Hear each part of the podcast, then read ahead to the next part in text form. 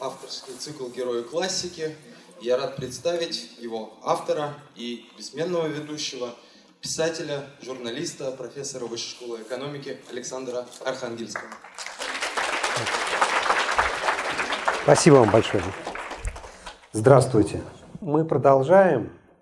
Э, те, кто не был в начале, ну давайте так, я краткое содержание предыдущих серий в двух словах. Э, с чего начали, почему именно с этого, куда движемся. Э, это попытка с высоты птичьего полета, разумеется, не глубоко, потому что глубоко за, в таком формате невозможно, но, но зато ясно, чтобы иметь возможность потом самим наращивать свое представление, посмотреть на то, как устроены герои, системы героев в ключевых произведениях русской классики. Первая лекция была о том, что такое вообще классика, почему мы, каким образом туда попадают, э, что нужно сделать, чтобы в этом списке оказаться. Э, посмотрели на то, э, с чего, собственно, мы начинаем, почему в качестве точки отсчета мы берем бедную Лизу. Ну, вроде бы у нас есть Ломоносов, вне всякого сомнения, величайший поэт. Читать тяжело, но даже не, не очень понимая, что написано, все равно ощущаем какую-то грандиозную мощь, заключенную в этих словах. Есть э, Фанвизин, есть Радищев, э, есть э, Державин, грандиозный поэт, который мог бы составить славу любой национальной литературе. Но мы все-таки берем за точку отсчета э, бедную Лизу по нескольким причинам. Взяли, не берем, взяли. Сегодня к ней все равно вернемся, никуда не денемся. Э, потому что Достоевский нас вынудит э, вернуться. Но я не задал свой традиционный вопрос. Слышно ли меня в последнем ряду? Нет. А, вот так. Так, слышно в последнем ряду? Хорошо. Если вдруг я понизил голос, помашите мне с последнего ряда, я пойму, что надо усилить. Возвращаясь к ключевому сквозному сюжету, Э, мы э, взяли за точку отсчета бедную Лизу, поскольку а, это короткое и сегодня, в общем, уже не идеально читаемое, прямо скажем, произведение, а, осознанно смещает русскую, сместило русскую литературу в ту сферу, где эта литература развернулась во всю мощь на протяжении 19 столетия.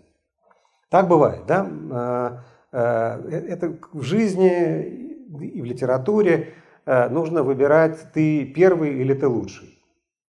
Как правило, вот первый не бывает лучшим, но лучший никогда не станет первым.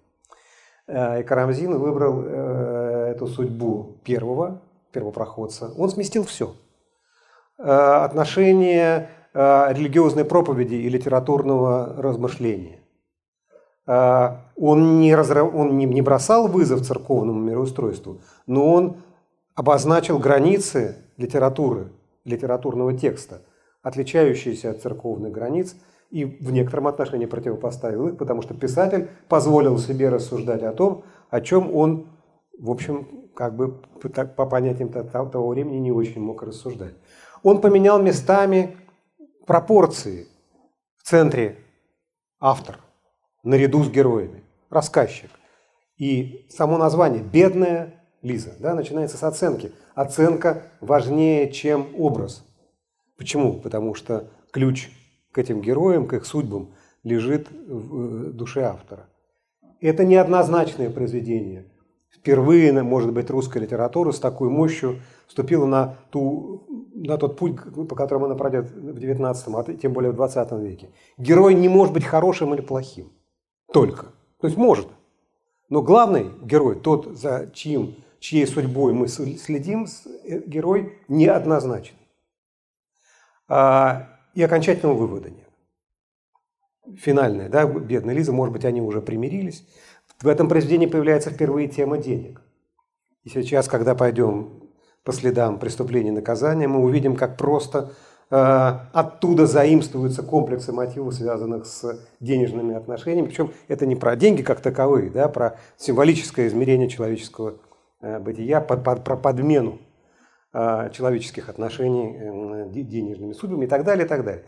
А самое существенное, что почти во всех произведениях, которые, о которых мы говорили впоследствии, так или иначе, авторы аукаются с бедной Лизой, с ее героями, от бедной воспитанницы в «Пиковой даме», да, и до...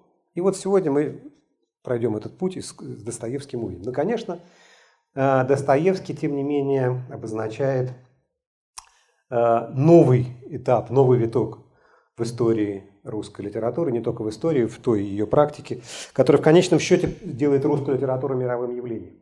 Нам это не очень приятно и сознавать, но все-таки мировая слава русской литературы начинается с поколения Толстого и Достоевского, э, и она очевидна до сих пор. Пушкин известен, это имя как Гомер, но где Гомер, где Пушкин, вот примерно там же это все. А Достоевский и Толстой э, в любом маленьком деревенском книжном магазине в Европе, в Америке э, всегда будут. И будут десятки переводов, э, все новые и новые. А почему? Ну, может быть, попробуем, среди прочего, и на этот вопрос ответить. А пока кратко. Так, а куда это? А, сюда я должен тыкать, правильно? Нет, я пропустил. Достоевский, ну, так, ликбез на всякий случай, э, выйдя из, э, пройдя через э, социалистические утопические идеалы, оказавшись на каторге, вышел на волю и написал несколько произведений, которые, в общем, принесли ему, возобновили его известность. Потому что первая его известность пришла к нему с, бедной, с бедными людьми, тоже бедная Лиза, там где-то сквозь Гоголя проглядывает. Гоголь и Э, Карамзин вот всегда у него э, вместе, рядышком, вернула ему эту известность, но не превратила его, э, записки из мертвого дома, не превратили Достоевского в ключевую фигуру русской литературы второй половины XIX века. Это пока не Тургенев. Вот на той стадии, где мы сейчас с вами вместе с ним находимся. На стадии, когда он задумывает произведение, которое потом будет названо «Преступление и наказание». А, Журна, журналы не хотят ему давать э, авансы. Э, он нуждается постоянно, но это как положено русскому писателю. И вот он начинает набрасывать потихонечку э, новые сочинения, еще не очень понимая, к чему это приведет. И именно «Преступление и наказание» станет первым в ряду великого пятикнижия Достоевского, Достоевского пяти романов, которые обеспечат ему место в э, мировой культуре. Это «Идиот», «Бесы», «Подросток», «Братья Карамазов». Да? Это не значит, что остальные хуже. Но это точно значит, что «Неточка Незваного», которую мы очень любим, или «Униженные», э, значит, э, «Оскорбленные», это прекрасные книжки, но не они создали фундамент его всемирной известности. Первый прорыв преступления и наказания. При этом когда писатель пускается в авантюру по созданию грандиозного произведения, он еще не знает, что он будет писать грандиозные произведения. Он, как правило, собирается написать что-то примерно так же, как он уже писал, но чуть получше. А, поэтому давайте посмотрим, что было перед этим. Ну, вот это «Русский вестник», журнал, в котором э, впервые появился, появилось «Преступление и наказание». Он, что он к этому моменту уже создал? Во-первых, он а, был представителем гоголевского направления последователем Гоголя. Белинский его в этом качестве успел заметить, приветствовать, э, прославить. Он создал тип подпольного человека в записках из «Мертвого дома», начал освобождаться от Гоголя, потому что это очень важный этап в развитии любого писателя вырасти на э, материале, который создал его учитель, и освободиться от этого материала. Какой путь у нас? Лучший и самый известный литературный путь – это пародия. Вы освобождаетесь от чужого влияния, начиная э, пародировать э, того, на кого ориентировались, и тем самым, ну, вырываясь из зоны его влияния, село Степанчикова и его обитатели, совершенно очевидно, там, образ Фомы, Фомы, Фомы, Фомы Фомича Опискина, в котором опознаются то Фотий, то Гоголь э, с захлебывающимся моралистическим э, пафосом, тоже в этой истории очень важно. А, но перед самым началом работы над преступлением и наказанием э, Достоевский опубликовал э, рассказ или маленькую повесть, очерк, ну, нет, все-таки, наверное, все-таки маленькая повесть, которая называется «Крокодил», и посвящена она войне с нигилистами. Про нигилистов мы в прошлый раз начали разговор. Только это был нежный разговор, потому что у Тургенева личных счетов с нигилистами не было. Для него это было некоторое социальное явление, отчасти молодые симпатичные люди, отчасти глупцы. Надо как-то про них рассказать. И вы помните, да, что все-таки это скорее отцы и дети, скорее оптимистическое, при всем трагизме судьбы Базарова, оптимистическое произведение, поскольку все завершается, в общем, для странных людей хорошо. Вот на Фенечке женится старший Кирсанов, свадьба в один день, все, все что не, не пыталось разрушить русский мир, все, все встает на свои места. Ну, очень жалко родителей, потому что действительно вот эта сцена, где родители Базарова на могиле э, сына, это потрясающе, пронзительно. Но это мягко. А у Достоевского были личные счеты и с нигилистами, и с собой, как с одним из их э, предшественников. Потому что, э, пройдя через каторгу, он внутренне разорвал отношения с этой социалистической утопией. А, и сюжет повести «Крокодил», такой вполне сатирической. Э, и тут Гоголь тоже, разумеется, упоминается, и нос, разумеется, там отсылка к носу содержится прямая – Герой попадает в пассаж, где один немец выставляет, а у немец Достоевского, как правило, отрицательный персонаж, э, выставляет э, крокодила на всеобщее обозрение. И вдруг каким-то образом крокодил проглатывает Ивана Матвеевича, и Иван Матвеевич начинает изнутри крокодила э, проповедовать новую социалистическую истину. И одержимый манией внезапного величия – Э, он говорит, что из крокодила выйдет теперь правда и свет. И пародия на Фурье, на его утопию справедливого э, общества здесь все есть. И тут возникла крайне неприятная ситуация. Потому что в тот момент, когда опубликован был «Крокодил» в 1965 году, а, Николай Гаврилович Чернышевский, в 1963-м опубликовавший свой роман «Что делать?», конечно, не шедевр, но не такое плохое произведение, как многим казалось в советское время, когда его изучали в школе. А, он в это время еще сидел в Петропавловской крепости. Поэтому, если Достоевский на страницах официальной печати а, издевался действительно над э, сидельцем, то это очень нехорошо. Ну, потому что, потому что потому. Э, писатель против писателя не должен в этих обстоятельствах идти. Это первое. Второе, Чернышевский, нам это трудно себе представить задним числом, но это было так. На протяжении второй половины XIX и первой половины XX века фигура для русской интеллигенции неприкосновенная. Не будем путать слова неприкасаемые и неприкосновенные. Да? Неприкасаемые – это кого нельзя касаться, а неприкосновенная – это та, на которую следует молиться. Почему, сейчас не будем разбирать, но это действительно неприкосновенная фигура. И когда в начале, э, уже, извините, какие начале, э, в, э, в 30-е годы Набоков напишет роман «Дар», и там будет глава, выворачивающая, что делать Чернышевского наизнанку, эсеровская редакция вернет, не, не захочет печатать, и будет дикий, дикий, дичайший скандал. Он пошел против свободы. Вот что означает. Да, Набоков, Чернышевского, уже давно нет на свете. Э, все проблемы его решены. А это крокодил выходит в э, момент, когда Петр, он еще в Петропавловке. И Достоевский всячески, пока мог, э, отрицал какое бы то ни было, какое бы то ни было совпадение. Мы ему можем поверить, потому что скорее он спорил сам с собой, с собой молодым, с тем Достоевским, который пошел на каторгу и разделяя до поры до времени идеи Фурье. Но тем не менее, так это репутационное осталось, но сейчас мы делаем маленький шаг в сторону.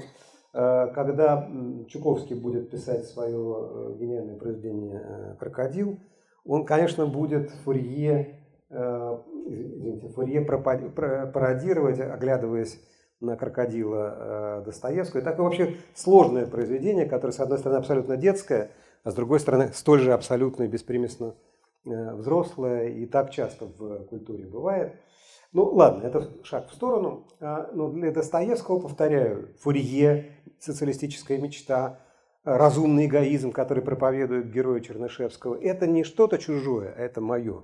то, что от меня самого идет и чего я сам в себе опасаюсь. А, и ну, вот это наброски, да, связанные как раз с э, периодом э, замысла э, романа, где он это бесконечно повторяет Семипалатин, Семипалатин. Это, это все-таки вот это его каторжное внутреннее размышление выдается вот в этих ну, почер, типичные почеркушки, да, когда писателю не, не идет мысль в голову, он начинает э, записывать разные слова, но эти слова как-то связаны с его подсознанием. Вот на этом фоне все зарождалось, зарождался замысел.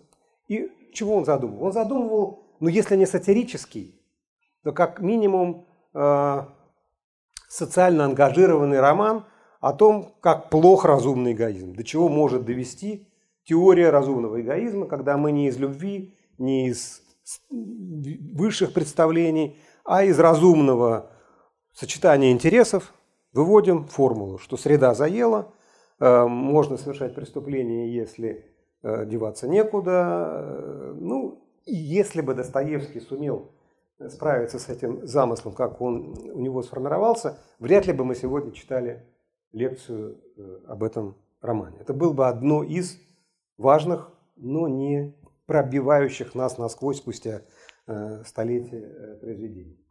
Фоном была знаменитая история когда после краха журнала, э, журнала «Эпоха», э, который издавал формально брат Достоевского, на Достоевском остались чудовищные долги, э, денег не было, он, ему, повторяю, он был известный литератор, но пока еще не тот Достоевский, которого знаем мы. Ему не давали э, в долг, поэтому он вынужден был заключить кабальный договор со Стиловским, продав три тома э, за 3000 рублей – но Стиловский его обманул, заплатил э, из векселей эпохи, выкупленных за копейки. В общем, короче говоря, э, с первыми долгами Достоевский расплатился и подписал кабальный, кабальное соглашение, по которому, если он к 1966 году, в декабрю, не, не вручает рукопись нового романа, то все права не на прошлые, а на будущие произведения отходят э, к издателю Стиловскому. Вот в таком замечательном настроении Э, ну, я вообще, поскольку прослед... это, это будет роман «Игрок». Вот тот роман, который он издаст, и напишет он его практически за месяц.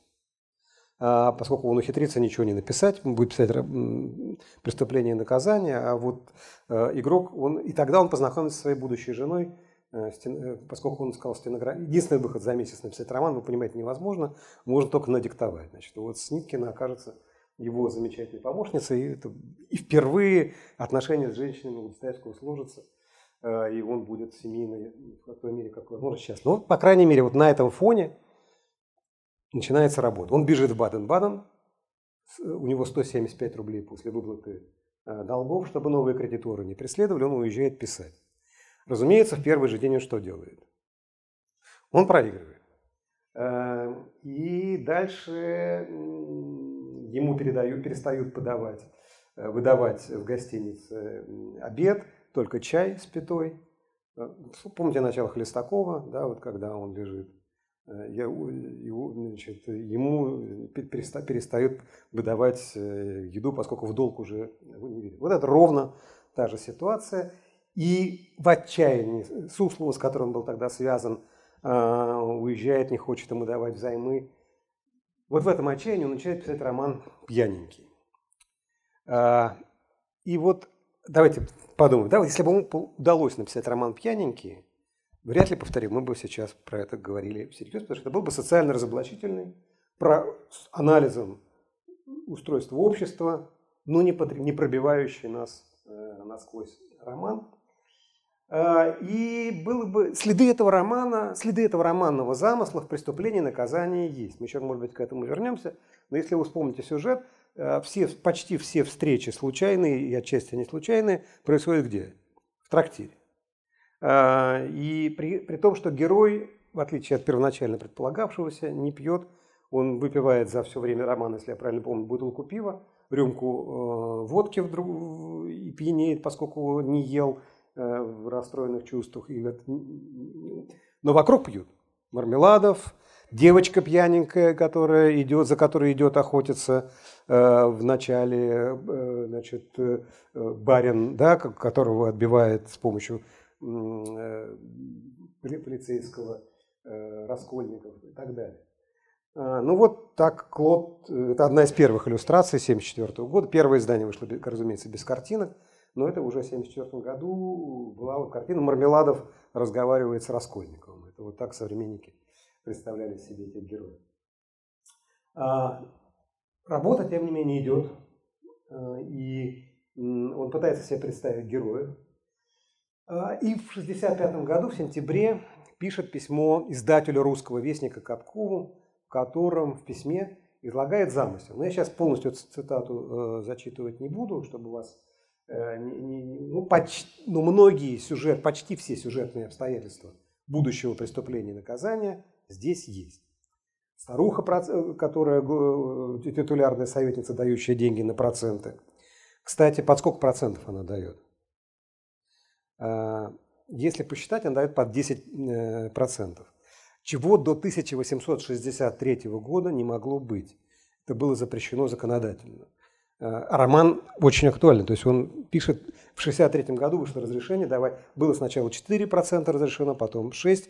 Э, сейчас, в момент, когда действие романа происходит, это достигает уже 10, и фактически это э, грабеж. А, много чего есть в этом плане повести, но кое-чего все-таки нет. Нету той, повторяю, религиозно-философской глубины, к которой мы привыкли, читая Достоевского. А, и полемическое начало по-прежнему невероятно сильно. А, и это в итоговой версии осталось, когда Лужин Э, говорит с Раскольниковым, знаменитый разговор Лужина, да, он проповедует разумный эгоизм. Это пародия на разумный эгоизм вполне очевидно здесь присутствует. И Достоевский, и Раскольников говорит, да, в чем вы хлопочете, по вашей же вышло теории, доведите до последствий, что вы давеча проповедовали, и выйдет, что людей можно резать. Ну, это вот такое полемическое, актуальное общественное звучание – Э, вот как видели Лужина э, в XIX веке. Не знаю, похож ли он на того э, Лужина, которого представляете вы. И, а вот так видели в 20 веке. Это Шмаринов, знаменитый иллюстратор. При этом, смотрите, давайте отвлечемся немножко от картинок и от текста, который на экране. Вспомним. Лужин не является героем, равным по сюжетному статусу главному герою Раскольнику. В отличие от Светригайлова. Про Светригайлова поговорим отдельно. Нельзя сказать, что Лужин – это двойник э, Раскольникова. Он какая-то проекция, сниженная проекция, темная, но сниженная, пошлая. Э, если Раскольников ищет власти как таковой, власти над миром, над умами, то этот ищет власти через деньги, через деньги над бедными Э, женщинами, то есть над э, матерью Дуни и Родиона и э, над самой Дуней. А, и если мы внимательно будем читать эти монологи Лужина и связанных с ним героев, то мы вдруг поймем, что мы где-то когда-то что-то похожее интонационно и стилистически слышали. И что это скорее 18 век, чем век 19 по, по, по стилистике, по лексике. Э, и, конечно, когда с ним разговаривает очень глупый, очень по-своему честный Андрей Семенович с Лужиным, он начинает уже пародировать самого Лужина. Э, что такое рога? Напротив, в гражданском браке их не будет. Если я когда-нибудь, предположив нелепость, буду в законном браке, то я даже рад буду вашим растреклятым рогам. Я тогда скажу жене моей. И тут 18 век пошло. Друг мой, до сих пор я только любил тебя, теперь же я тебя уважаю, потому что ты сумела протестовать. Это типичная пародия, причем это пародия, с которой узнается Стародум. Э, разумеется, не про рога, а про правильное устройство семейной жизни. Но это навязчивая теория скучной правильной жизни выведена здесь э, в э, пародийной форме. Но, то есть смотрите, что произошло. Он хотел сначала писать роман, пародирующий разумный эгоизм, социалистические утопии. Слава богу, не получилось. Потом роман, который показывает нам э, язвы современного ему общества, пьяненькие. Слава богу, не вышло. Следы остаются, да, все следы, тем не менее, в конечном тексте. Потом он поднимается на следующий уровень в черновиках. Э, и он хочет написать уже роман о сильной личности. Смотрите, не разумный эгоизм, не социальные язвы, а сильная личность, входящая в этот мир. И в этом смысле, конечно, он делает шаг вот к тому Достоевскому, которого мы знаем и любим. Вот это «Преступление и наказание», первое издание в двух частях. А, вот так выглядит, смотрите, теперь очень внимательно интересно. Да, это, разумеется, ничего не доказывает, ничего не опровергает, но дает интересный материал для размышлений. Достоевский, которого мы видим здесь, не похож на того Достоевского, которого печатают в учебниках. Ну вот именно этот Достоевский пишет «Преступление и наказание». Того, которого печатают в учебниках, мы еще в конце увидим. Да? Он каким должен быть обязательно? Борода у него длинная или короткая? Длинная. Взгляд у него печальный или сумрачный? Сумрачный. У него духовность в каждой его а, черте должна присутствовать. А здесь нормальный писатель с живым, э, не старый, вполне себе э, начинающий лысеть, но вполне себе э, бодрый. Это вот, вот этот Достоевский писал «Преступление и наказание». Он еще не знает, каким он будет. Он станет таким в результате того, что он напишет свои э, романы. А, вот таким он был в изображении художников. Это прижизненное, 69 то есть совсем близко. Да? То есть у нас в 66-м выходит роман «Преступление и наказание». Вот таким он был э, в 69-м, совсем не узнаваем. А дальше понеслось. Это образ Достоевского, который создал Эрнст Неизвестный, выдающийся э, художник, скульптор. Сами знаете, откуда он происходит родом. Э, и вот это, а вот это тот Достоевский, которого в, учебниках. Это Илья Глазунов. Это тот Достоевский, которым он никогда не был и быть не мог, потому что это не живой человек, а э, какая-то посмертная маска. Э, возвращаемся. Это вот тот Достоевский, которого мы видели, пишет этот роман, который еще не стал бородатым, сумрачным, э, напряженным. Его жизнь пока не, мечет, как э, карты по столу. Э, и он уходит от э, пародии на, разумный эгоизм. Но как сделать шаг вот этой пародии на теорию разумного эгоизма к сюжетному, сложному роману с полным символических, полного символического пласта, он еще не знает. Поэтому он пытается, ищет разные ходы. Он пытается углубить параллели. Но если вот разумный эгоизм, это Чернышевский, это Фурье, ну, плоско. Давайте углубим, давайте посмотрим. А может быть и Радищев, и Руссо из этой же оперы, а, и Разумихин, который, которого мы помним как Разумихина. Ну, вы помните, наверное, да, что в романе сказано, что настоящая фамилия Вразумихин. А его зовут все. Ну, ну подчеркиваю, он вразумляющий. Он не столько разумный, сколько вразумляющий. А, и дальше он делает шаг к другому прецеденту, к роману э, Бальзака э, «Отец Горио», и где, где Растиньяк готов совершить малое зло ради большого добра. Меняется проблематика, да? Разумный эгоизм, социальные пороки. Нет, давайте углубим, посмотрим, что бы делал в современности человек, который хочет сделать добро, но готов на этого, на, на, ради этого пойти на зло. И это уже ближе, но еще далеко. Потому что если бы это было... Ну, вот этот, смотрите, вот это опять Глазунов. А, этот Раскольников – а, на кого, на, какого, на кого похож? На э, сторонника теории разумного эгоизма, на э, Растиньяка или на того Раскольникова, к которому мы привыкли? это, скорее всего, таки Растиньяк. Да? Это тот, который готов совершить зло ради большого добра. Но замечу, что не ради какого добра Раскольников, как в романе он выведен, совершает не ради добра, а ради того, чтобы проверить себя, велик ли он. То есть мы этот портрет э, Раскольникова на, предво, на предпоследней стадии формирования замысла. Понятно, да? Вот таким был бы Раскольников, если бы Достоевский остановился в своих поисках на предпоследнем этапе. Тоже такой задумчивый, утонченный, желающий добра. Значит, что из этого следует для нас? А, если бы Достоевский на этом предпоследнем этапе формирования замысла остановился. Э, у него э, герой должен был бы пройти другой, несколько иной путь. и он в черновиках его проходит. Он должен был бы э, совершить теоретическую ошибку, и отчасти ее Раскольников в итоге совершает в своей статье, когда он пишет, что можно ради чего-то пожертвовать жизнью отдельно взятого человека. А, эту ошибку он исправляет, после чего там была сцена, где ему являлся Христос на площади, э, и после этого герой должен был погибнуть на пожаре, спасая людей. Цепочка ясная. Да? Сначала, если человек совершил ошибку, он ее искупляет, но он же не злодей, он просто совершил ошибку, и искупая эту ошибку, он сначала встречается с истиной в лице Христа, а затем искупает эту ошибку ценой своей собственной жизни. Это была бы одна проекция героя.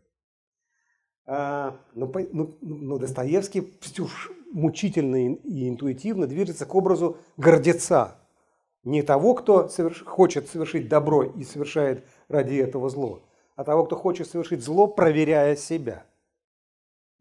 Наполеон ли он, да, или э, тварь дрожащая.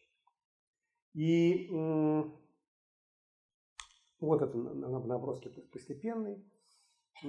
И э, вот на последней стадии работы Достоевский все-таки переходит к этому образу, гордеца. И тогда родословная героя оказывается иной. Сначала мы его возводим к кому? Растиньяку, да? А если все-таки не Растиньяк, то тогда это русская литература XIX века и то, о чем мы с вами говорили. Да? Это Онегин, ну, своеобразно понимаемый Достоевским, сейчас мы не будем углубляться, мы все глядим на Наполеона. Герман. Помните, когда Герман перед гибелью старухи, прокрадываясь в комнату к бедной воспитаннице, встает в наполеоновскую позу, скрестя руки, как Наполеон на знаменитом портрете. Наполеоновское гордое начало. Мы приносим в жертву своему замыслу то, что э, этому замыслу не соответствует. Старуха из пушкинской сказки «Рыбаки и рыбки». Помните, мы говорили о старухе, да, что это вовсе не детское произведение, а произведение о власти. И даже это произведение не о жадности, а произведение о власти. И ради этой власти мы подминаем мир под себя, но кончается все э, катастрофой старуха из пиковой дамы, которая владеет этой тайной, то есть она выделяется из общего э, ряда. И формулирует, эту идею Порфирий Петрович. Кстати, вы заметили, да, что единственный герой в, в преступлении и наказании, не имеющий фамилии, и это Порфирий Петрович. У всех есть фамилии. А у Порфирия Петровича фамилии нет. Он э, без фамилии, потому что он олицетворение. Он не привязан к конкретному человек, он скорее в большей степени символ. Кто ж у нас на Руси себя Наполеоном-то не считает? И вот Баклевский, знаменитый иллюстратор XIX века, изображает нам Раскольникова.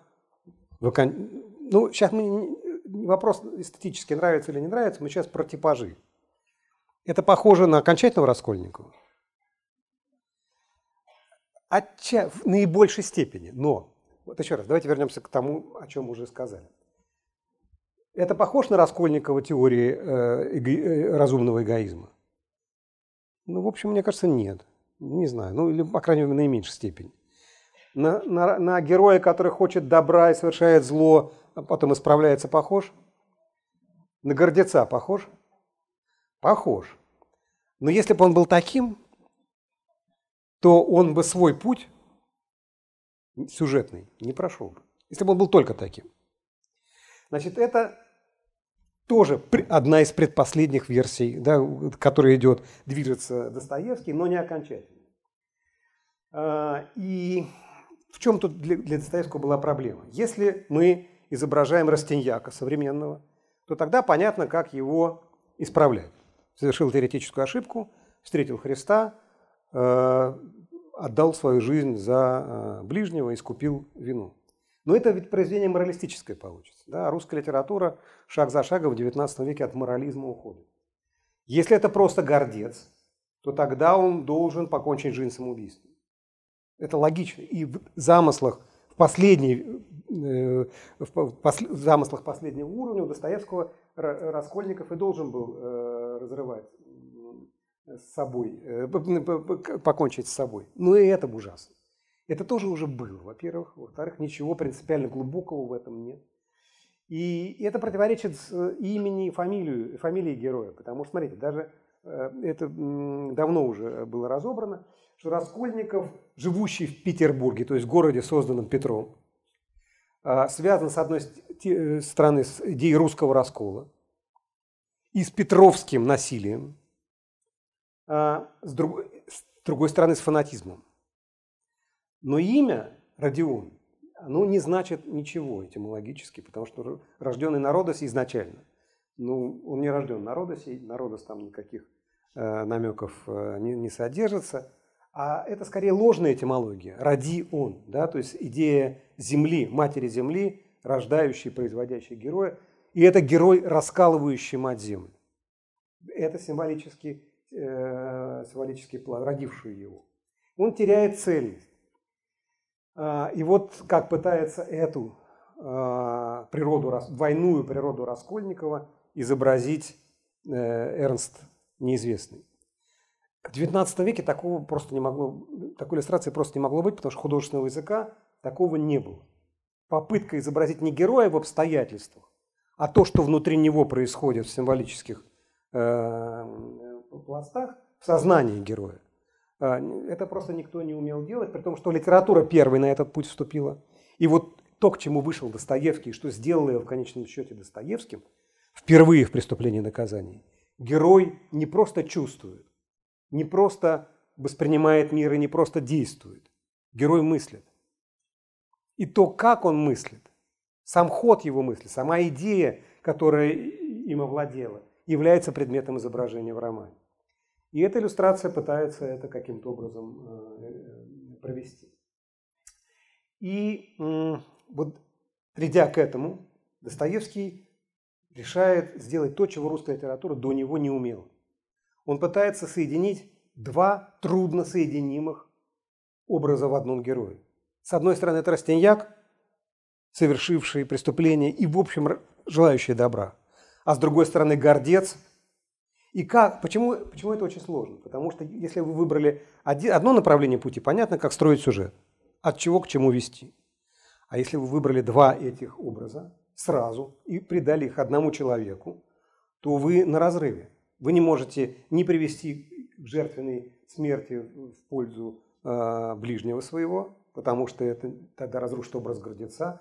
Вы не можете привести его к самоубийству, потому что это разрушит образ покаявшегося Растиньяка, как из этой сюжетной ловушки найти выход. И э, Достоевский наконец находит сюжетный ответ. Во-первых, это роман, связанный с героем почти монологически. 40 сцен в романе, из них в 37 принимает участие герой. Э, этот главный герой. Да? То есть это вообще диспропорция э, полнейшая. Причем герой, если бы это был герой-рассказчик, как задумывал изначально Достоевский, тогда было бы понятно. От моего имени я рассказываю, я во всех сюжетных обстоятельствах присутствую. А это герой, о котором рассказывает некий третий рассказчик, которого мы не очень знаем, а, и при этом он присутствует почти во всех сценах. То есть некоторая диспропорция совершенно очевидно здесь присутствует. А, и Достоевский пытается изобразить покаяние, но не раскаяние. Разница огромная. Да? То есть до последней сцены раскаивается ли, э, проходит ли, э, раскаивается ли герой. Нет, он сомневается, он осуждает себя за то, что он оказался все-таки слаб. Но он приносит покаяние миру, вставая на площади на колени. И эта двойственная природа э, для Достоевского невероятно важна. И именно поэтому главное слово этого как бы реалистического романа, ну, по форме жизнеподобно, правда ведь? А главное слово этого романа «странный». Слово «странный» повторяется 150 раз на протяжении этого романа. И был бы э, очень жесткий редактор, он бы начал вычеркивать, потому что это перебор. Э, то есть если 150 раз, значит на каждые 4 страницы один раз э, слово употребляется. Частота непомерная. Но Достоевскому это, это примерно как слово «небо» в э, сцене Аустерлица э, у Толстого. Ему нужно, чтобы мы увидели это небо вместе с князем Андреем. Он будет 20 раз на одной странице повторять слово «небо», не редактируя, не правя, ничего, потому что ему важнее, чем стиль хороший. Странный. Это вот определение. Герой странный. Связано это с тем, о чем мы говорили, о том, что русская литература уходит от однозначности, что она уходит от героя, про которого можно сказать хороший, плохой, э, да, напрямую. Слово канава. Про канаву сейчас одно слово, э, кое-что тоже скажем. Слово канава повторяется более 20 раз. А, так же, как это не случайно, так же, как не случайно числовая символика. Ну, понятно, что у нас четыре Евангелия, и что герои читают четвертое Евангелие, там, где про воскрешение э, Лазаря, э, Раскольников и Соня, оставшись на квартире. Но жертва живет в четвертом этаже, э, прячет Раскольников награбленные во дворе четырехэтажного дома, комната Мармеладова в четвертом этаже, полицейская контора, даже можно не смотреть на каком этаже, на четвертом, он идет в четвертую комнату, на четыре стороны света кланяется и так далее. И это такая вот педалированная э, символика, постоянно возвращающая нас к этому четвертому Евангелию. Почему? Потому что главный евангельский сюжет для этого романа – это, конечно, воскрешение Лазаря. Это, причем, заметьте, это очень важно. Это не воскрешение Христа, не Пасха, не всеобщее торжество и радость победы над смертью а это однократное чудо, совершенное э, Христом над Лазарем, который уже смердит. Умер Лазарь, его положили по тогдашнему обычаю в пещеру, обмотав пеленами. И на, на, на, в, в переходе от третьего к четвертому дню Христос его воскрешает. И он выходит обвитый пеленами, можете себе представить этот образ, да? А, и он смердит. Он уже мертв был. И он воскрес. И вот это, не, э, и это воскресение в э, смраде может иметь отношение к самому герою. Поэтому, конечно, только про это Евангелие может идти речь, только про этот эпизод. И вся символика выстраивается э, вокруг этого. По-разному выстраивалась символика чисел в тех произведениях, о которых мы говорили. Если вы помните пиковую даму, да, Э, тройка, семерка, туз, поэтому у вас э, неделя, э, три, три недели, 21 и так далее, и так далее.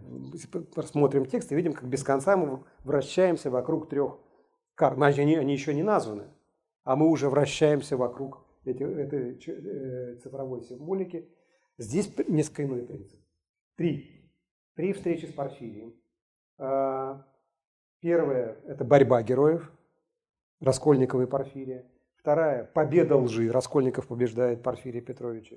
И третья – покаяние, которое э, готов принести Раскольников. Три истории э, на, на фоне одного сквозного сюжета.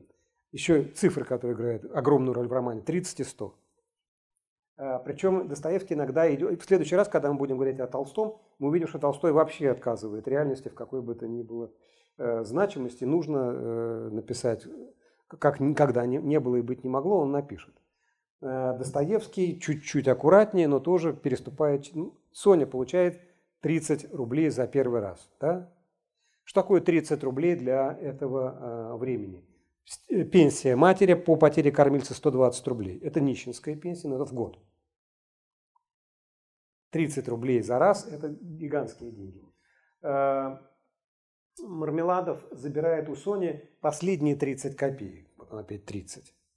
А, Мармеладов э, за 30 тысяч сребреников, и так это и названо, Марфа Петровна выкупает его из долгового рабства. 30 тысяч он предлагает э, Дуне за бегство с ним. 100 рублей подкидывает Лужин, пытаясь обвинить Соню. И это, конечно, те же самые 100 рублей, какие были э, Ирастом в «Бедной Лизе», предложены э, бросаемые им бедной Лизе, и те 100 рублей, которые бедная Лиза передает матери, откупаясь от нее. А, и понятно, что 30 целковых, ну, целковые – это серебряный рубль. В XIX веке была разница между бумажными э, деньгами и э, металлическими. Ценность металлических денег была выше, чем ценность бумажных денег, поэтому 30 целковых – это Скорее всего, Пульхерии Александре платят 120 рублей в год бумажками, а Соня платит 30 целковых, то есть серебряных рублей. Еще выше цена. Но это 30 серебряников. Понятно дело, откуда произрастает эти 30. А, символика имен. Если мы смотрим этот, опять же, реалистический роман, то мы не всегда обращаем внимание, что портной у нас Капернаумов, да, это Капернаум, это события евангельские, которые разворачиваются, да, на фоне которых разворачивается действие здесь. Заказчик у нас Херувимов. И, и тут я, прежде чем перейти к символику, к символике, а, ну это, может быть, э, два слова скажу. Про Лазаря. Эм, здесь можно прочитать, но я бы хотел сказать о другом. Вот смотрите, русская литература классическая, уходя от э, церковного влияния, в какой-то момент выиграла, в какой-то проиграла. Что выиграла, понятно, она выиграла свободу. Свободу обращения с сюжетами, свободу размышления, свободу высказывания. Что она потеряла? Она потеряла язык, на котором можно в светской культуре глубоко размышлять о религиозных проблемах. Вот церковный язык торжественный, пафосный, э, не годится для нашего живого обыденного разговора. Литература имеет с людьми, какие они здесь и сейчас. Не с теми, которые пришли в церковь послушать проповедь, а с теми, кто пришел размышлять. Вот языка для размышления о глубоких религиозных переживаниях в итоге не было. И с этой проблемой сталкивались Э, очень многие. Э, с этой проблемой сталкивался э, Пушкин, который фактически в 30-е годы заново создает язык религиозной лирики. Это очень сложно, мы сейчас на ней не можем останавливаться.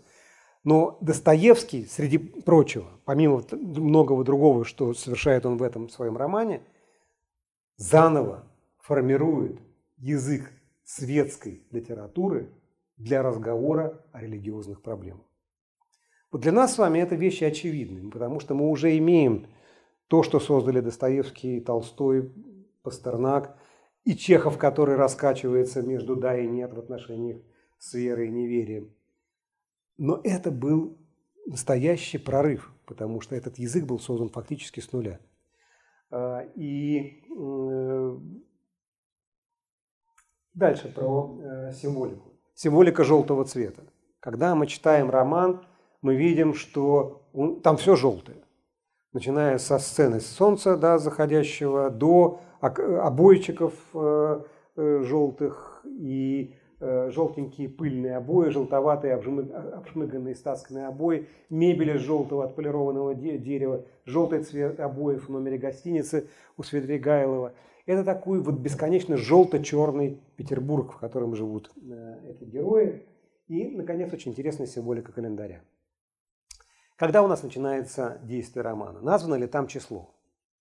Нет, число там не названо, но при некотором напряжении, э, некоторых усилиях мы можем сказать, в какой день начинается день. Мы знаем, что это лето, правда?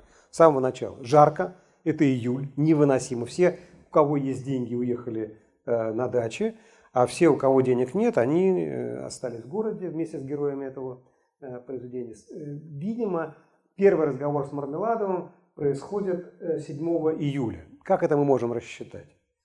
Мармеладов говорит, что 6 дней назад получил он жалование и все уже потратил. Чиновники получили жалование 1 числа. Соответственно, если он получил 6 дней назад и на 7 встречается, то это 7 июля. Если это так, то убийство произошло 9 июля, а и это подтверждается, между прочим, реальным календарем. Мы по газетам знаем, что 9 э, июля 1965 года, когда разворачивается действие романа, а Достоевский за газетами следил, э, температура достигла максимума 31 градус по Цельсию, или тогда мерили по Реамеру. Э, там 24,8. Дождя не было больше недели. Действительно, город был выжжен. Это было одно из самых жарких лет, летних вакаций в истории э, второй половины XIX века. А если это так, то 20, Раскольников идет каяться сдаваться 20 июля. Нетрудно посчитать количество дней, которые там э, проходят. А, и Смердяков кончает с собой, это Ильин день. А тот самый Ильин день, да, когда проносится Илья на колеснице, и вода освещается опять и возвращается жизнь. А, И мы с вами уже с символикой Ильина дня в прошлый раз сталкивались, когда говорили о каком романе? Обломове. Ну, Илья Ильич, дважды Илья, да, там мы ожидаем, что произойдет это очищение, но оно не происходит. Колесница не, не, не будет, будет э, путь э, смерть. А здесь э, символика, да, но есть еще символика пространства. Ну, это опять э, у нас э, изображение Петербурга в Глазунова. Э, опять давайте посмотрим на карты, чтобы опять понять, как там с символикой все обстоит. Петербург, в отличие от э, Москвы, делился на полицейские э, кварталы. А Москва делилась по приходам. Поэтому, когда свадьба, когда идут, э, когда Онегин оказывается в Москве, да, то мы, мы, или когда мы там, ну, в принципе, когда Пушкин пишет, у Харитония в переулке. Что означает, да? Почему Харитоневский переулок? Потому что по приходу. Все округа не по полицейским участкам, а по, э, приход, по церковным приходам. Петербург – чиновный город, это столица, регулярная столица, и поэтому все делится на полицейские округа. Центром является не церковь, а округ. Теперь смотрим, это карта примерно того времени, вот 58 ну то есть близко к 60-м обновленной. Ну вот более поздняя, зато более мелкая, это вот практически она так вот, видите, все мелкие-мелкие квадратики, это и есть вот эти полицейские участки, вокруг которых организована жизнь. У нас с вами, помните, я сказал, что канав, канава употребляется больше 20 э, раз. Э, под канавой имеется в виду Екатерининский канал э, с, с мостом, но это просто благородная часть. В принципе, там есть такая изгибающаяся, довольно баламутная. Ныне это канал Грибоедова.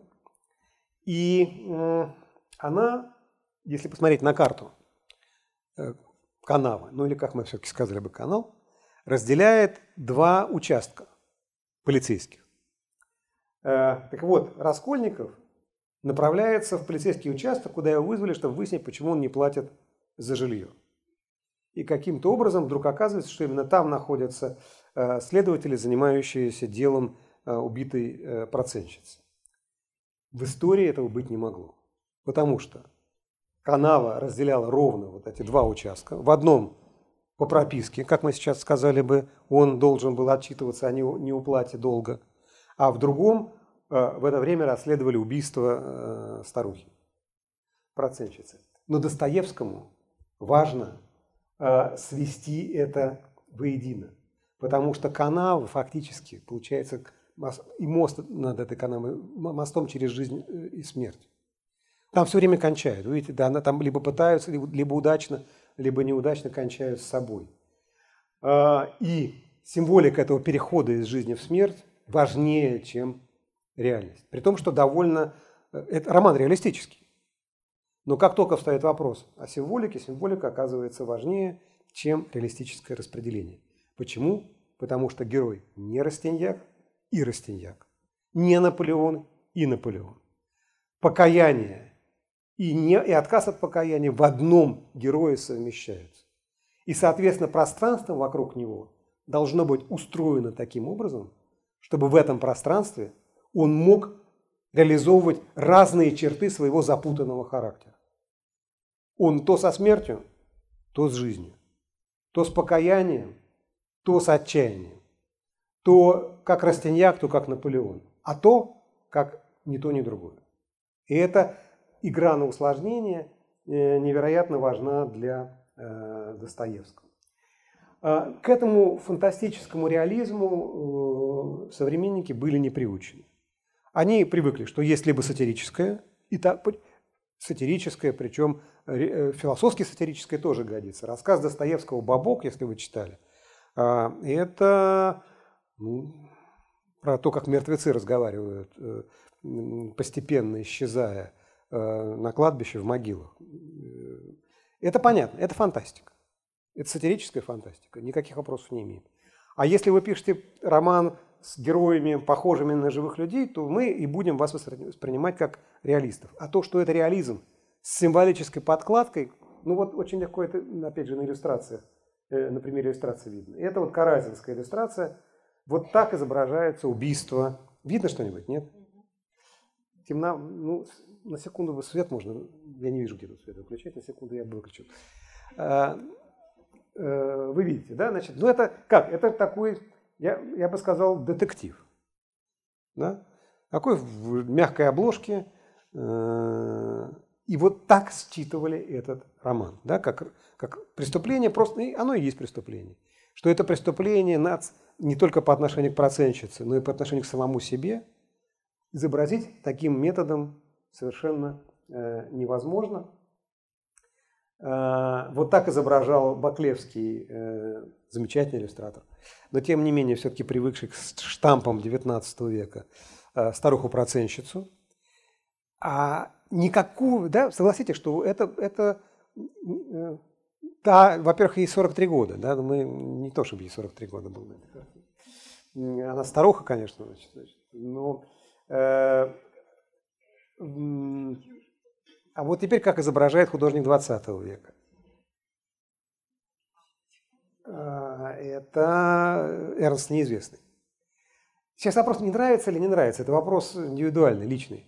Это проблема того, есть язык для того, чтобы попытаться поговорить об этом романе иначе. Да? Не в категориях было, не было, похоже, не похоже, а в категориях мы выражаем смысл произведения или мы не пытаемся даже этого сделать. А, и вот так он изображает саму, саму сцену убийства. А, ну, сравните, да, это убийство и вот это убийство. Есть разница. Да? Два, это, а, текст э, у Достоевского один. А, и мы движемся дальше. Итак, что мы имеем в итоге, когда замысел Достоевского сформировался? Это не роман об общественных обстоятельствах, хотя и о них тоже. Это не роман о теории разумного эгоизма, хотя и о ней тоже. Это не роман о раскаявшемся злодее, который хотел добра, получил зло, хотя и об этом. Это не роман о Наполеоне, хотя и об этом. Это роман о том, как человек изнутри самого себя, силы своего и соблазном своего собственного ума ввергает в себя преступление и сам является своим собственным наказанием. А, и языка для того, чтобы так говорить, еще не было. Поэтому этот, этот, именно этот роман открывает э, знаменитый пятикнижие Достоевского. И, и есть ли какая-то логика... Да, и это роман, конечно, монологический. 40 сцен, 37, в которых участвует э, главный герой – а как же остальные появляются? И тогда почему в центре герой, мы понимаем. А почему появляются те или иные, а те или иные не появляются? Одним дается сюжетная функция, а другим не дается. Как это понять? Как это описать? Как это объяснить? Давайте попробуем ввести несколько простых правил. Что все герои, сколько-нибудь значимые, сколько не, не, не, не герои, э, которые нужны просто для того, чтобы связать один эпизод с другим, а реальные герои. То есть у кого есть характер, у кого есть э, некоторая судьба. А, они делятся на четыре группы. Первая группа – это добрые помощники Раскольникова. Про каждую группу поговорим. А, те, вторая группа по отношению к кому он творит зло, то есть губит свою собственную душу, а не только их жизнь. Те, по отношению к кому он творит добро, то есть благодаря им возрождается и оживает. Или как минимум проявляет свое неумершее человеческое начало и либо те, кому переданы отрицательные проекции его жизненного сюжета. Звучит сложно, сейчас пройдемся по э, категориям, и все станет на свои места. Добрые помощники. Мать лезет сюда, в эту категорию? Дуня, Соня, Вразумихин, Андрей Семенович. Вот смотрите, Андрей Семенович мы не ожидали, потому что болтун болтуном несет пургу, Э, но в тот момент, когда происходит испытание на честность, помните, в чем функция это Андрея Семеновича? Да? Именно он разоблачает Лужина, поскольку он видел, как тот подсунул э, деньги э, э, Соне, и, и, чтобы обвинить ее в, э, по краже. Э, тем не менее, в последнюю секунду вдруг оказывается в зоне помощников. Э, вот, кстати, Соню изображал Баклевский. Похоже на ту Соню, которую вы себе представляли или нет? А вот так изображают Соню и Раскольникова Эрнст неизвестно. Э, А вот так Глазунов. Э, а вот так Дуню Вразумихин изображал Баклевский. Значит, следующая группа. Те, по отношению к кому он творит зло, то есть губит душу. Старуха и ее невинная сестра. А, с ними более-менее понятно. Те, по отношению к кому он творит добро. Девочка, за которой идет негодяй в начале, и свои 20 копеек он отдает, э, которых у него нет в этот момент, он э, нищий, э, отдает полицейскому, чтобы тот девочку спас от преследующего ее негодяя. Мармеладов, дети Мармеладова, Катерина Ивановна. Это все люди, которым он творит добро, и это мы, благодаря этому мы видим, что он не потерял сам себя. Он пытался убить себя, но в нем человеческое сильнее, чем демоническое. Это демон в теле гуманиста, э, как сказал один из исследователей. В общем, неплохо сказал. Теперь отрицательный проект. Что, что я имею в виду под отрицательными проектами, э, проекциями? Помните, мы сказали, что если бы герой был как Растиньяк, то это был бы один сюжетный э, тип повествования. Тогда мы понимаем, он должен раскаяться, он должен встретиться с истиной, ну, в данном случае в образе Христа, и он должен искупить жертву, погибнуть на пожаре, спасая чужих. Если он просто гордец, то он должен расплатиться за свою гордыню и просто погибнуть. Ни то, ни другое Достоевского само по отдельности не устраивает. Чтобы было и то, и то, не это, не то.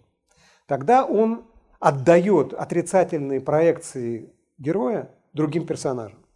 И вот тут появляется Свидригайлов. Понимаем, да?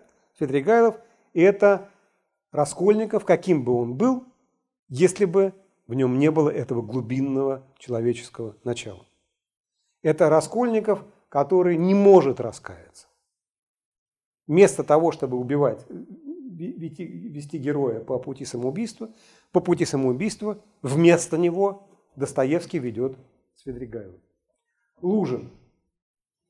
Отрицательная проекция, да? потому что Э, герой ведь хочет власти великой, а ее опошляют, демонстрируя нам властью, власть над деньги, через деньги. Причем власть над э, бессильными э, женщинами, над Дуней и э, Пульхерией.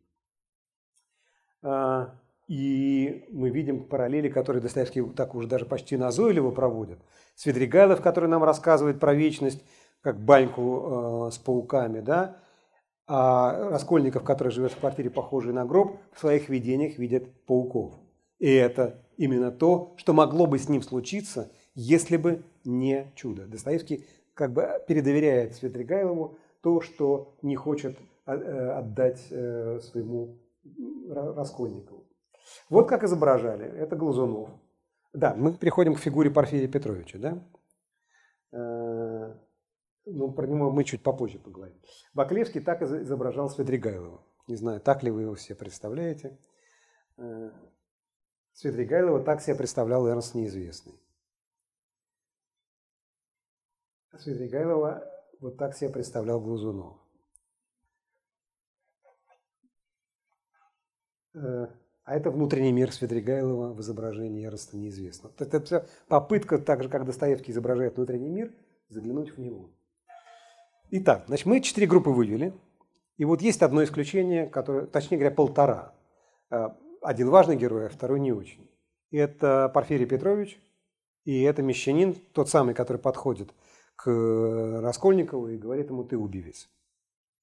Э, и который потом приносит ему покаяние, когда выясняется на время, что якобы убийца не, не Раскольник. Почему они ни туда, ни туда, ни туда? Ни по отношению к ним Раскольников не творит добро, правда?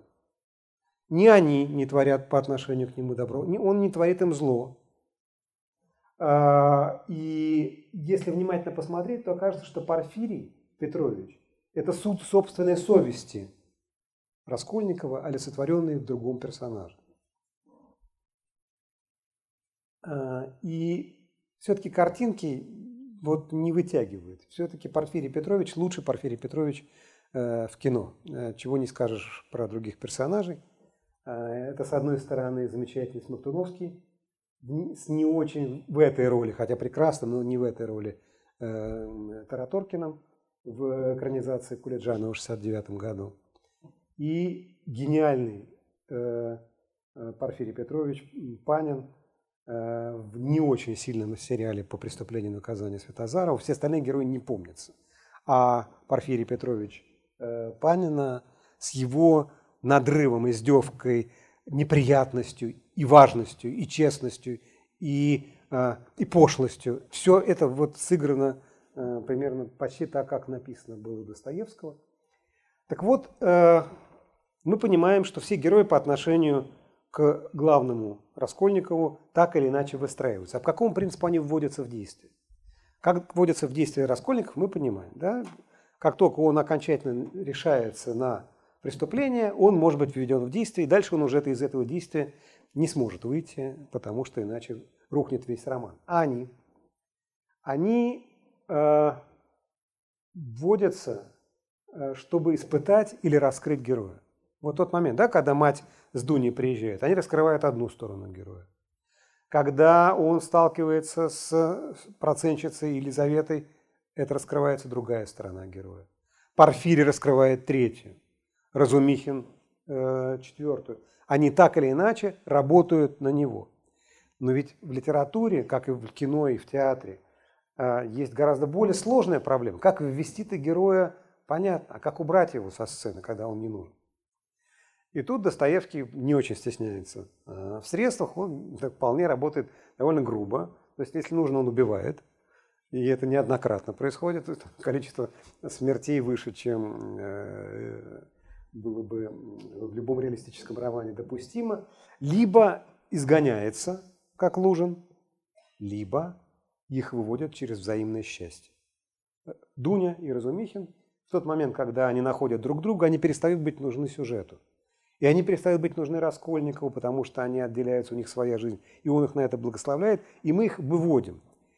И вот смотрите, э, Достоевскому обязательно нужно второстепенных героев ввести, чтобы двойственный, сложный, раскалывающийся образ главного героя раскрылся, чтобы мы увидели и доброту, и зло, и покаяние, и отказ от покаяния, а вот убирает он их для того, чтобы в конечном счете герой остался сначала наедине с двумя персонажами, Порфирием и, и Соней, а потом и Порфирия он убирает. Помните в конце? Вместо того, чтобы потекается к Порфирию, он идет к самому противному, к тому петуху, который, значит, э, пор, простите, пороху, которому он, э, которого возненавидел с, самого, с самой первой встречи, чтобы Порфирий больше в действии не появился. А почему? потому что нужно оставить наедине двух героев. Герой начинает как единоличный герой, потом входит много-много-много, он облепляется как роем другими персонажами, потом рой начинает редеть, он опять возвращается к себе, но он уже не останется один. Пройдя свой путь, он оказывается наедине с Соней, и Соня проявляет в нем то, от чего он в самом себе уходил. Смотрите, Покаяние есть и да, и нет, потому что мы доходим до момента исцеления, но мы не, не знаем про него ничего. В финале, в эпилоге нам говорится, что э, это предмет другого романа, а нынешний наш роман окончен. Исправление – это не, не про нас. Э, мы про историю преступления и наказания. Но Соня проговорена и прописана как ангел воплоти. И она, конечно, евангельский персонаж, потому что она, не только потому, что она читает Евангелие, но прежде всего потому, что именно она э, блудница, которая в Евангелии появляется, и это та блудница, которая, которую Христос отказывается бросить камень, э, и та блудница, через которую этот мир, может быть, придет в спасение. Что современников смутило не меньше, чем многое другое в этом романе. Издатели э, отказались публиковать в том виде, в каком Достоевский написал сцену, где разбойник и проститутка читают Евангелие, и они оказываются к Евангелию ближе, чем кто бы то э, ни было. Ему пришлось идти на какие-то полуцензурные компромиссы. Это шокировало, это было оскорбление чувств. э, как мы бы сейчас сказали. И Достоевский на это шел, потому что для него это важнее. Они к Богу ближе, чем все остальные. Этот убийца и эта проститутка ближе э, Богу, потому что они к Нему идут, а все остальные от Него либо уходят, либо остаются там, где они остаются. И еще об одном э, повороте нам остается сказать сегодня.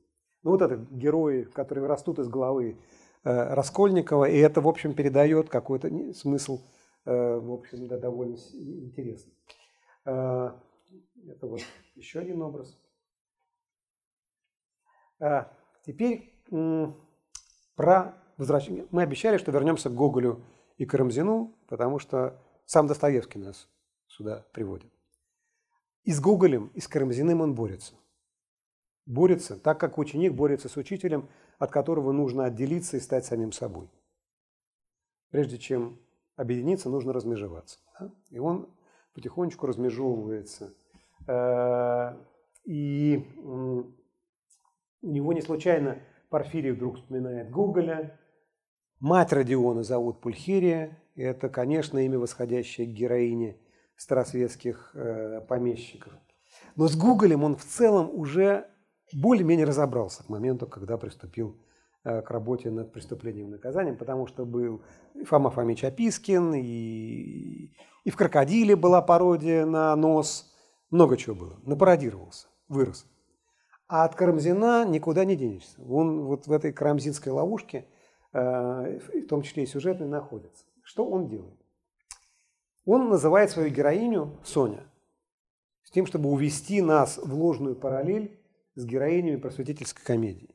Разумными. Соня, Софья, София. А, но это нас не должно обманывать. Потому, а, а имя Лиза он отдает другой героине, да, Лизавете Ивановне. Но Соня сама себя в разговоре с Раскольниковым с Лизаветой Ивановной связывает и сравнивает. То есть проекция все равно бедной Лизы в Соне присутствует. Дуня связана сюжетно с бедной Лизой, потому что она готова отдать себя ради любви к брату, ложному жениху, а этот ложный жених – постаревший Ираст, который через деньги пытается измерить свои отношения с э, близкими. А, и для Достоевского это все равно останется проблемой. У него будут героини. Посмотрите внимательно, когда будете перечитывать его э, великие романы, какое количество Лиз, Лизавет э, у него есть. От хромоножки значит, до ну, бесконечно в бесах иное прочее, освободиться до конца от карамзинского влияния он не может. Разумеется, э, Достоевский нам с вами подбрасывает тоже ложную параллель, все время упоминая Шиллере. И все преступление и наказание состоит из бесконечных упоминаний о коварстве любви, которые, разумеется, читал и Карамзин.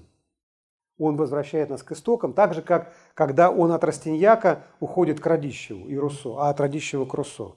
Он пытается уйти вглубь. Но мы все равно видим проекции этих э, персонажей, спрятаться не удается. И в итоге, э, так до конца от Карамзина не освободившись, он выстраивает свою иерархию русской классики. И вот именно Достоевскому мы обязаны окончательной канонизации э, той литературной иерархии, с которой мы сегодня имеем дело и в школе, и в жизни. Потому что в 1880 году именно Достоевский приносит ту самую пушкинскую речь, э, которая превратит Пушкина в окончательно, окончательно превратит Пушкина в главный национальный миф. Это вот начало пушкинской, это, это открытие памятника, э, ныне перенесенного через площадь в Москве, Э, и это общенародные торжества, и это почти религиозные э, события. Э, и мы, среди прочего, обязаны этим Достоевскому. Тому Достоевскому, который свое великое пятикнижие уже написал, и из того Достоевского, какого мы видели сегодня, стал вот этим. Более-менее похожим на того, какой присутствует в школьных учебниках. Напряженного, ищущего истину, не знающего ее, делающего вид, что знает, э, опять ищущего и до конца не удовлетворяющегося ни одним ответом, потому что и в преступлении наказания это уже чувствуется. А, смотрите, Достоевский, с одной стороны, назойливый публицист, как и Лев Николаевич Толстой, а с другой стороны, великий непредсказуемый писатель. Такое же примерно противоречие, как между замыслом Раскольникова-Растиньяка и Раскольникова-Наполеона. Потому что разные последствия. Публицист всегда хочет нам донести какую-то мысль. Эту мысль он знает заранее и никогда от нее не отступит. И правильно делает, потому что иначе какой он публицист. Большой писатель всегда идет вместе со своим сюжетом до конца не зная, чем закончится. То есть даже если он знает, чем закончится, он не понимает как, а иногда герои, как Пушкин, знаменитая пушкинская фраза «какую штуку удрала Татьяна», э, взяла да и выскочила замуж. Потому что что автор хотел сказать своим произведением, он узнает в тот момент, когда отдает это в печать. Э, и это противоречие. Я чуть-чуть утрирую. Это, это, конечно, это немножко утрированное высказывание, но отчасти. Публицист заранее знает ответ, автор идет к ответу вместе с нами. И любой ответ может быть поставлен под знак вопроса. Достоевский всегда ведет, знает, куда нас ведет, но никогда не знает, куда выведет. И это превращает его, именно это делает его великим э, писателем. Не назойливые формулы, а не открытые, открытые финалы. Братья Карамазовы. Вроде бы все ответы даны. Все точки над «и» поставлены. Кстати, про смердящего Лазаря. Да, у него Лиза смердящая будет потом, да, и у него будет Смердяков, который без воскресения. Это все проекции того же самого евангельского Лазаря. Все ответы даны, все всем рассказано.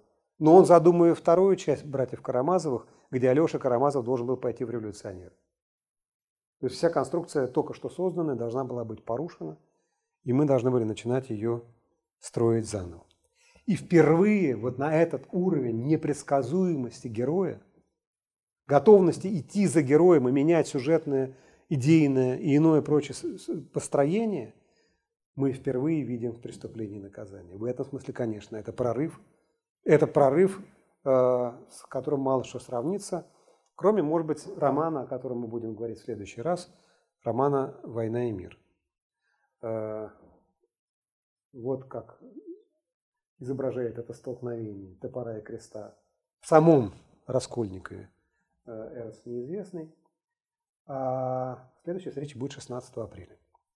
Все ли было понятно? Тогда мы можем перейти в режим диалога. Да, прошу вас. Дайте сейчас я попробую микро... Он...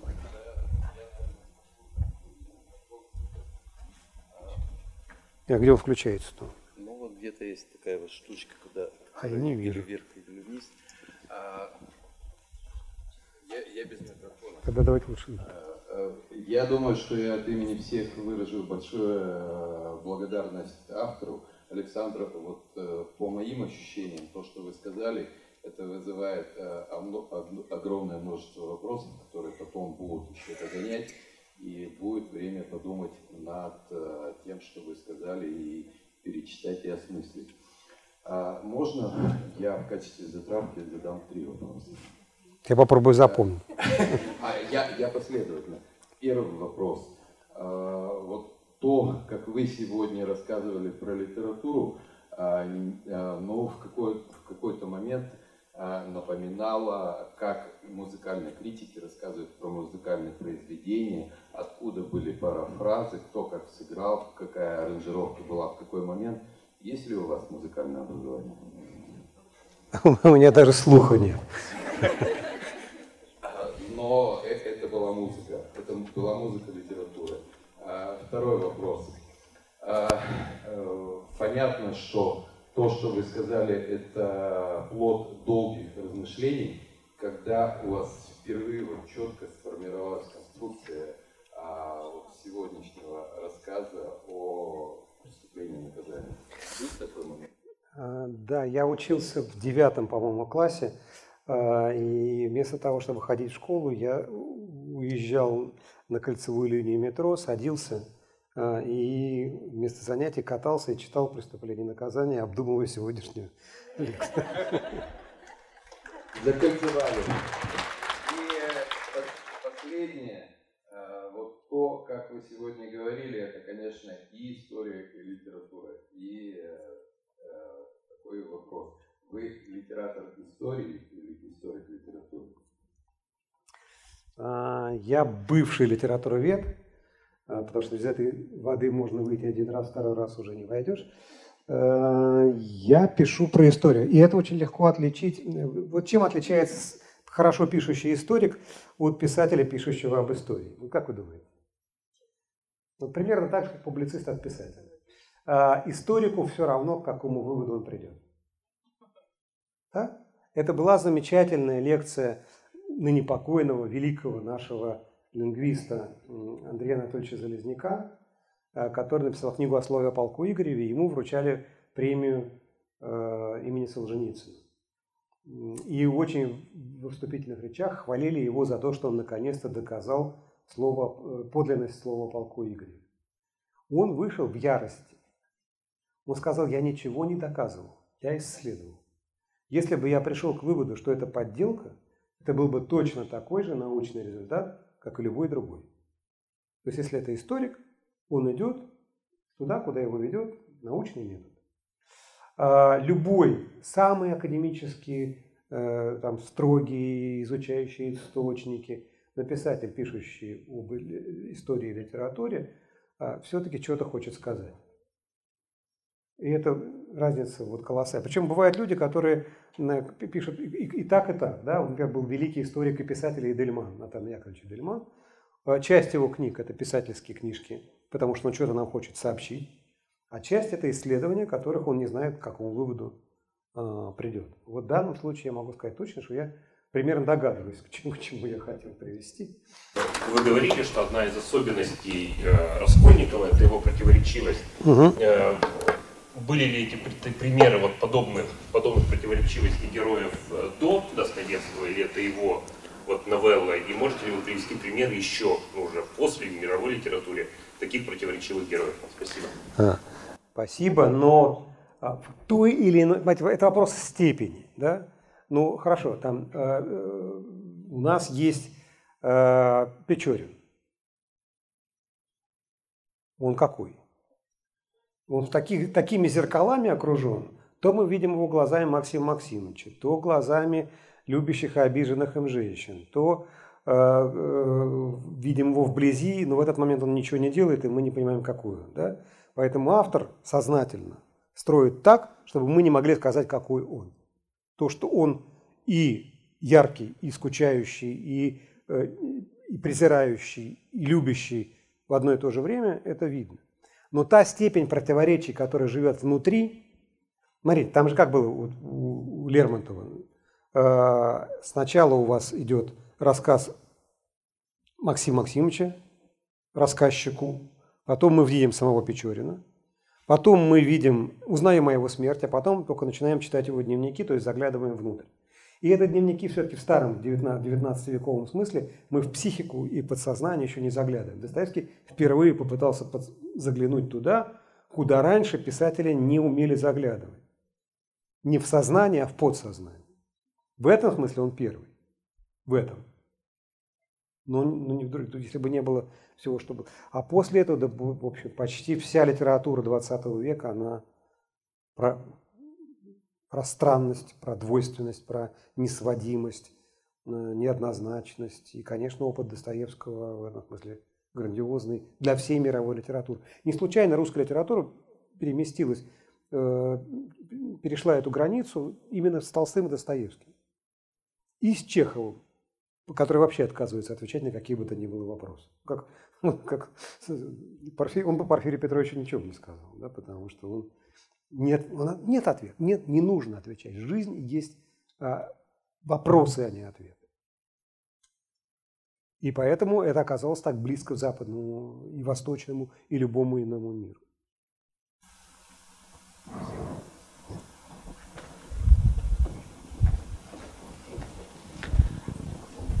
Добрый вечер. А, а, буквально на уроке литературы, проходя как раз преступление и наказание, мы дошли до теории а, Татьяны Касаткиной, которая говорила о том, что, а, что Достоевский в своем романе а, в образе Раскольникова придает образ воскресшего Христа. И, по сути дела, все окружение Раскольникова, то есть Порфирий Петрович, Соня — это некие его помощники и сопроводители, а Соня — это вообще ну, архангел. Поэтому у меня есть закономерный вопрос, как вы относитесь к этой теории, что вы думаете о ней. И второй вопрос, следующий за ним. Вот вы говорите, что Порфирий Петрович — это так, э, какой-то такой вот сопроводительно-правительно путь истины Раскольникова, но э, все-таки больше, наверное, это Свидригайлов, и это скорее его альтер -эго или вторая личность. И что вы тоже думаете по этому поводу? Спасибо. Спасибо. Ну, во-первых, хорошая школа, которые проходят и Касаткину, потому что это ну, довольно сложное ответвление. Да? А, начну со, с последнего. Я, я сказал, может быть, не очень четко, потому что время все-таки у нас ограничено. Да, в отличие от Лужина, Свидригайлов – это в прямом смысле слова двойник, темный двойник Раскольникова. На фоне Свидригайлову Достоевский отдал все то неприятное, что должно было произойти с героем, если бы он был только Наполеон и не был бы немножко Растиньяк. А, что касается Порфирия Петровича. Порфирий Петрович – это другая история. Это его вытесненная совесть. В образе Порфирия Петровича Раскольников встречается со своей совестью, которую пытался убить. И она это поэтому такая неприятная. Он разговаривает как бы сам с собой. Да?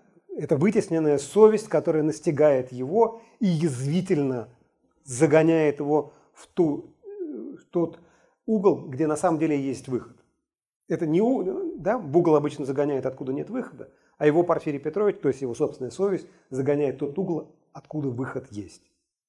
Теперь, что касается э, Христа. Я вот пытался сказать, что смотрит не случайно Достоевский все время проводит, ведет нас к Лазарю. Причем не сразу, не к Евангелию. Сначала у него Порфирий, э, Порфирий Петрович в разговоре, нет, вру, э, когда Разумихин пересказывает разговор с Порфирием Петровичем, Раскольников злобно думает, этот еще нам будет Лазаря петь. Вот так возникает впервые тема Лазаря. А там она нарастает. И там есть тема воскресения, да. Но это воскресение смердящего. Это не воскресение Христа, это воскресение Лазаря. Того Лазаря, который уже умер. И это воскресение нам не показано. Мы останавливаемся в тот момент, когда оно только должно начаться в Сибири да, на берегу большой реки. Помните, там вот на Семипалатинск и так далее, на, на, на наброске в картине это было. Поэтому мне кажется, что это, это натяжка, если сравнивать Раскольникова со Христом. Там тема воскресения идет через воскресение Лазаря. На ваш взгляд, сколько Раскольникова в Достоевском, или наоборот, сколько Достоевского в Раскольниковой, и сколько Сонник его жене, и наоборот, сколько его жены Сонник. И вообще, кто из Достоевского других романов наиболее похож на автора? А в какой из жен? Он был любвеобильным еще.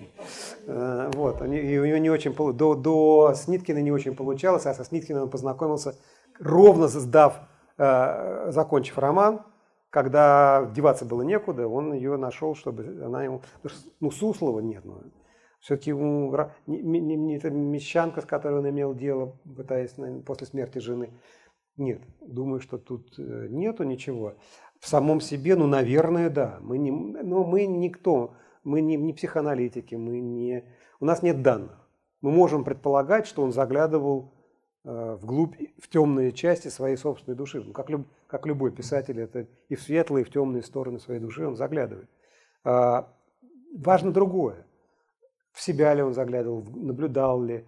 Он нашел впервые те слова, которые позволили говорить о невыговариваемом. И это действительно, почему мы, почему преступление и наказание, вот все, что мы говорим, очень важно. Я лично больше люблю там, Пушкина, но мы начинаем говорить о мировом значении русской литературы вот здесь и сейчас. Почему? Потому что появляются слова для разговора о том, о чем разговаривать было невозможно. Это, конечно, Достоевский, и, и это, конечно, именно преступление наказания. А потом, да, по нарастающей, э, идиот, э, э, братья Карамазовы, бесы. Да. Добрый вечер. У меня такой вопрос. То есть э, в вашей лекции был э, такой момент, что Соня это вот восставшая блудница э, из Евангелия. Но если смотреть, я не помню, честно, чья это теория, но если смотреть даже на символику зеленого цвета, то она ближе к образу Богоматери. И то есть равны ли они или все же Богоматери или блудница? Ну, я не думаю, так же, как я не думаю, в той же мере, в какой я не думаю, что Достоевский э, писал э, Раскольникова, думая о Христе, он думал о Христе, работая над романом, как над другими романами. Ну, и, но думая именно о Раскольникове, он думал вот о, о воскресшем Лазаре. Я не вижу богородичных черт в образе Сони. Ну, ни одной. И вообще материнских черт. Это не мать это жена. И это совершенно другой типаж, по-моему. Здесь еще.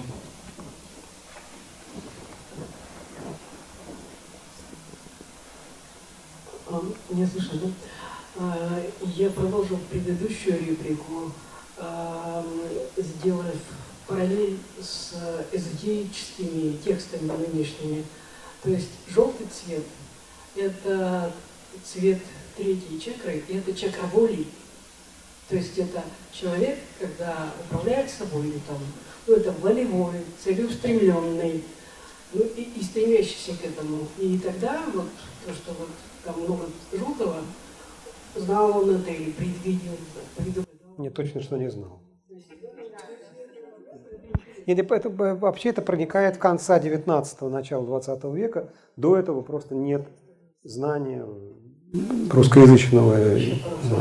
И еще то, что вот вы говорите, что он там то ли Наполеон, то ли там Растиньяк и так далее. То есть вот сравнивая с нашими современниками, ну, то есть просто здесь сидящими, да, то это человек, который стремится быть, скажем, как правителем самого себя, да, или уже войной, соответственно, твари дрожащей, да, и то есть в этом плане, ну, гениальность Достоевского, но и благодарю вас за то, что вы нам приводите его к такому аспекту. Спасибо. Спасибо. Спасибо. Еще вопросы? Там вот есть. А, вижу.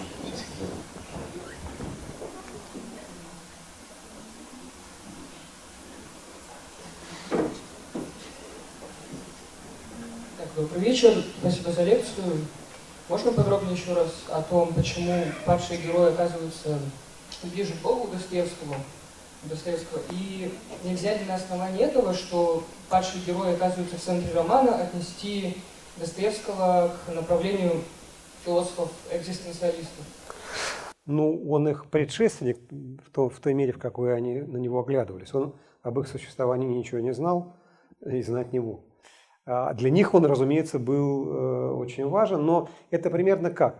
Нельзя изучать Пушкина по пушкинской речи Достоевского. Так нельзя изучать Достоевского по тому, что о нем писали экзистенциалисты. А, это другой тип, это, это важное размышление для того, чтобы культура двигалась вперед, но не для того, чтобы мы познавали, как это устроено. А, конечно, те прорывы, которые он совершает, дают потом пророст, проростки, в, в том числе и в их э, книгах, там, Э, и в статьях. И, э, но это скорее там, знаменитая статья Сартра э, о смерти Бога там, 48 года, она скорее похожа на статью, которую мог бы написать один из героев Достоевского, чем сам Достоевский. Понимаете, да, разницу? Вот. Почему падшие? Ну, потому что вообще литература имеет... Литература не, не словесность, это не одно и то же. Словесность, вот религиозная словесность древнерусская, это словесность, это не литература, то есть не рассказ о смещенном, усложненном, неоднозначном сознании, это проповедь, а здесь нет проповеди. Литература работает с неоднозначным героем, с неоднозначным человеком, как с живым человеком. Чем неоднозначнее, тем живее. Поэтому он про падших ему понятнее, как они устроены, как и любому из нас.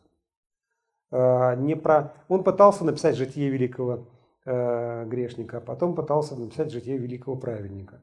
В итоге получился роман «Идиот», где герой э, приезжает излеченным от своей психической болезни и возвращается в свою психическую болезнь, потому что он этого мира не выдерживает. Мир не для праведника. Мир, который изображает Достоевский, плохо подходит для идеальных героев. Поэтому он работает с неидеальными. И ему они понятны, и они у него лучше получаются. Не вижу. Простите, пожалуйста, почему иностранцы так очарованы? Почему иностранцы так очарованы Достоевским? Я еще со школьных лет помню, что интерес к нему э, нет, приврала, не попозже уже в студенчестве. Но э, его цитирование и в молодежной среде на Украине было очень э, ощутимо, но э, это все равно было меньше, чем то, как его э, за границей принимали и понимали, и читали. Почему? Ну, два вопроса в одном. Почему у нас читали хуже? Потому что у нас все-таки традиция чтения Достоевского была прервана вплоть до серого десятитомника, его не было в школе. Э, и не было в обороте, это, а это после 20-го съезда. Да? Соответственно, э, как в середине 20, конце 20-х годов, начале 30-х прикрыли переиздание, так 20, почти четверть века вообще не издавали. Ну, я уж не говорю про то, как интерпретировали, это ладно, бог с ним, не так важно. Важно, что текстов не было.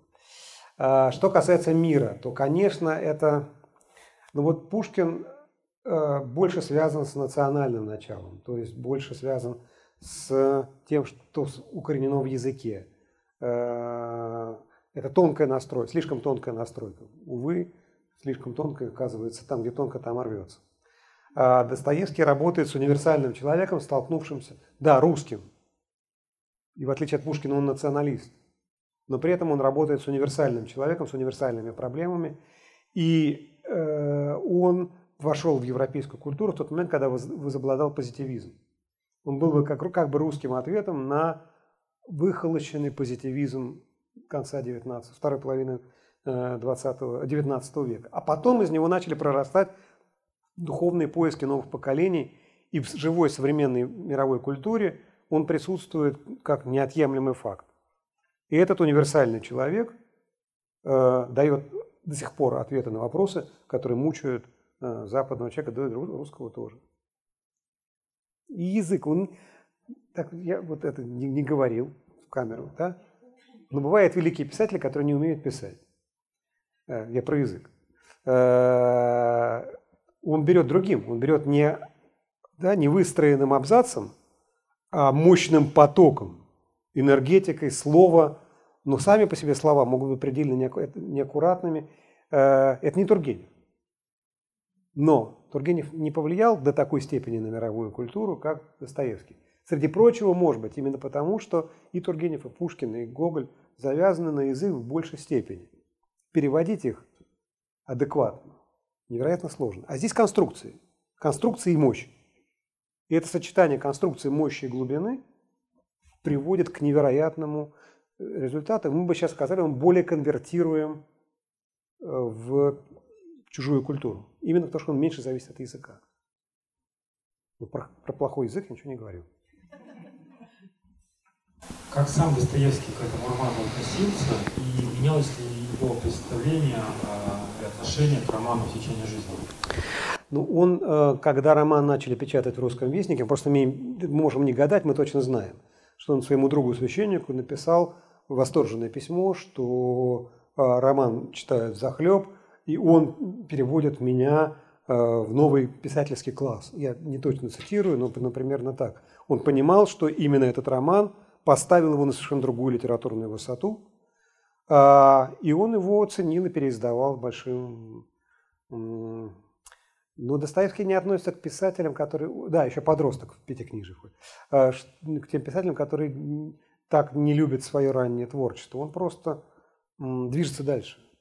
Но при этом хорошо относится к своим ранним вещам. Так Пастернак терпеть не мог свои ранние вещи. А у него, у Достоевского были хорошие отношения с ранними вещами. Но при этом он все время двигался вперед. Кого бы вы могли посоветовать одну или несколько книг о творчестве Достоевского, о ключевых его романах?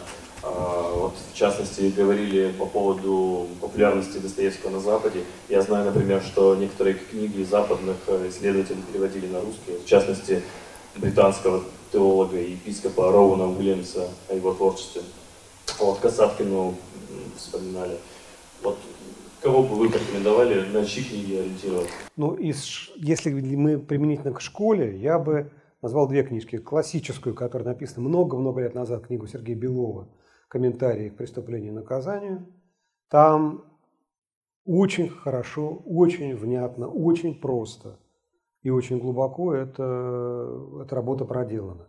И это не комментарий построчный, да, а комментарий духовный. Есть реальный комментарий, духовный комментарий, а там и реальный духовность, пояснение реалий и духовность. Есть книга, которая вышла в э, серии цифровых книг, э, э, которые делает Фёкла Толстая. Это живые страницы. Вместе с Samsung они это делают. Там замечательные есть приложения топография Петербурга Достоевского.